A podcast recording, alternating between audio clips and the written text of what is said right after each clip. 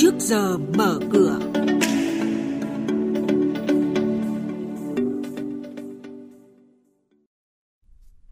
Thưa quý vị và các bạn, chuyên mục trước giờ mở cửa có những thông tin đáng chú ý sau. Nắn dòng tín dụng chảy đúng mạch, nhân lực chất lượng cao yếu tố quan trọng thu hút FDI.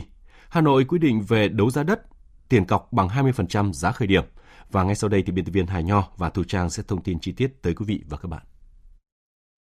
Thưa quý vị và các bạn, Dòng vốn tín dụng ưu đãi lãi suất 2% tiếp tục được hướng vào lĩnh vực sản xuất kinh doanh kỳ vọng sẽ tạo nền tảng tăng trưởng kinh tế theo hướng bền vững. Theo kết quả điều tra của vụ dự báo thống kê Ngân hàng Nhà nước, 56,7% các tổ chức tín dụng kỳ vọng trong quý 2 năm nay kết quả kinh doanh sẽ tăng trưởng.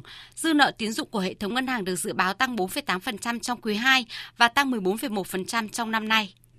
Kết quả khảo sát của ngân hàng HSBC cho thấy lực lượng lao động có kỹ năng là một trong những đặc điểm hấp dẫn nhất của thị trường Việt Nam đối với các nhà đầu tư quốc tế. Theo Phòng Công nghiệp và Thương mại Đức tại Việt Nam, trung bình 5 doanh nghiệp Đức có đến 3 doanh nghiệp đánh giá nguồn nhân lực chất lượng cao là một trong những yếu tố quan trọng nhất để đưa ra quyết định rót vốn đầu tư FDI. Nhiều chuyên gia nhận định nhu cầu về nhân lực chất lượng cao nước ta ngày càng gia tăng.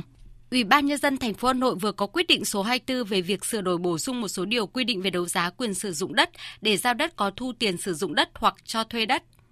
Theo đó, kể từ ngày 13 tháng 6 năm nay, người tham gia đấu giá đất phải nộp tiền đặt trước bằng 20% giá khởi điểm của tài sản đấu giá trong thời hạn không quá 5 ngày làm việc kể từ ngày nhận được quyết định công nhận kết quả trúng đấu giá. Cơ quan thuế gửi thông báo nộp tiền sử dụng đất hoặc tiền thuê đất bằng văn bản cho người trúng đấu giá.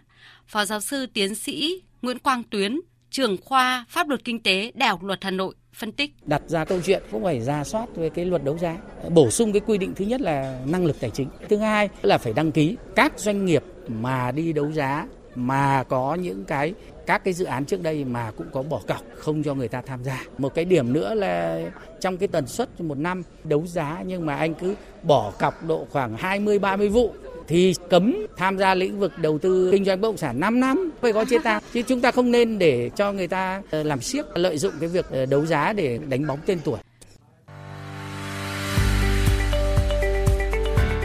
Quý vị và các bạn đang nghe chuyên mục Trước giờ mở cửa.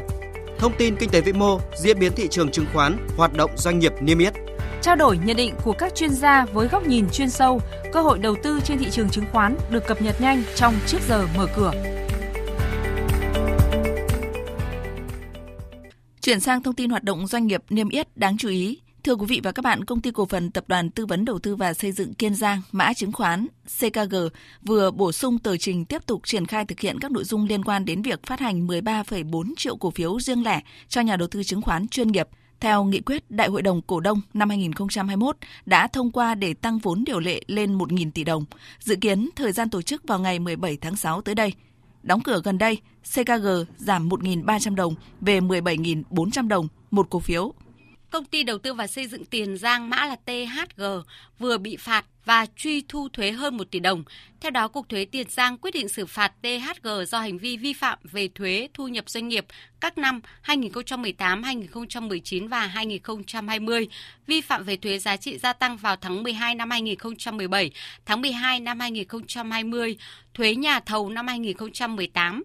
Tổng cộng đơn vị này bị phạt và truy thu hơn 1 tỷ đồng. Trong phiên gần đây, cổ phiếu THG giảm 2.500 đồng về mức 56.100 đồng một cổ phiếu.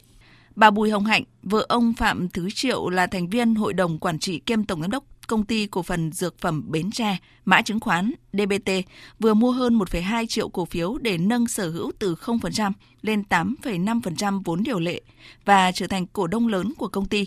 Về kế hoạch kinh doanh, trong năm nay, DBT dự kiến doanh thu hợp nhất đạt 680 tỷ đồng, tương ứng tăng 12% so với thực hiện trong năm trước. Phiên gần đây, cổ phiếu DBT giảm 150 đồng về 12.400 đồng một cổ phiếu. Trên thị trường chứng khoán, đáng chú ý thị trường có phiên tăng mạnh chiều qua. Theo đó, độ rộng phiên chiều cải thiện đáng kể so với cuối phiên sáng với 389 mã tăng và 372 mã giảm. Có 17 mã tăng trần, đáng chú ý có DCM, VGC, ANV và CSM chỉ còn 4 nhóm ngành giảm điểm, mạnh nhất vẫn là vật liệu xây dựng do áp lực từ cổ phiếu HPG giảm tới 1,57%. Chốt phiên thì VN Index tăng đạt 1.230,31 điểm, HNX Index tăng lên mức 290,08 điểm. Đây cũng là các mức khởi động thị trường phiên giao dịch sáng nay.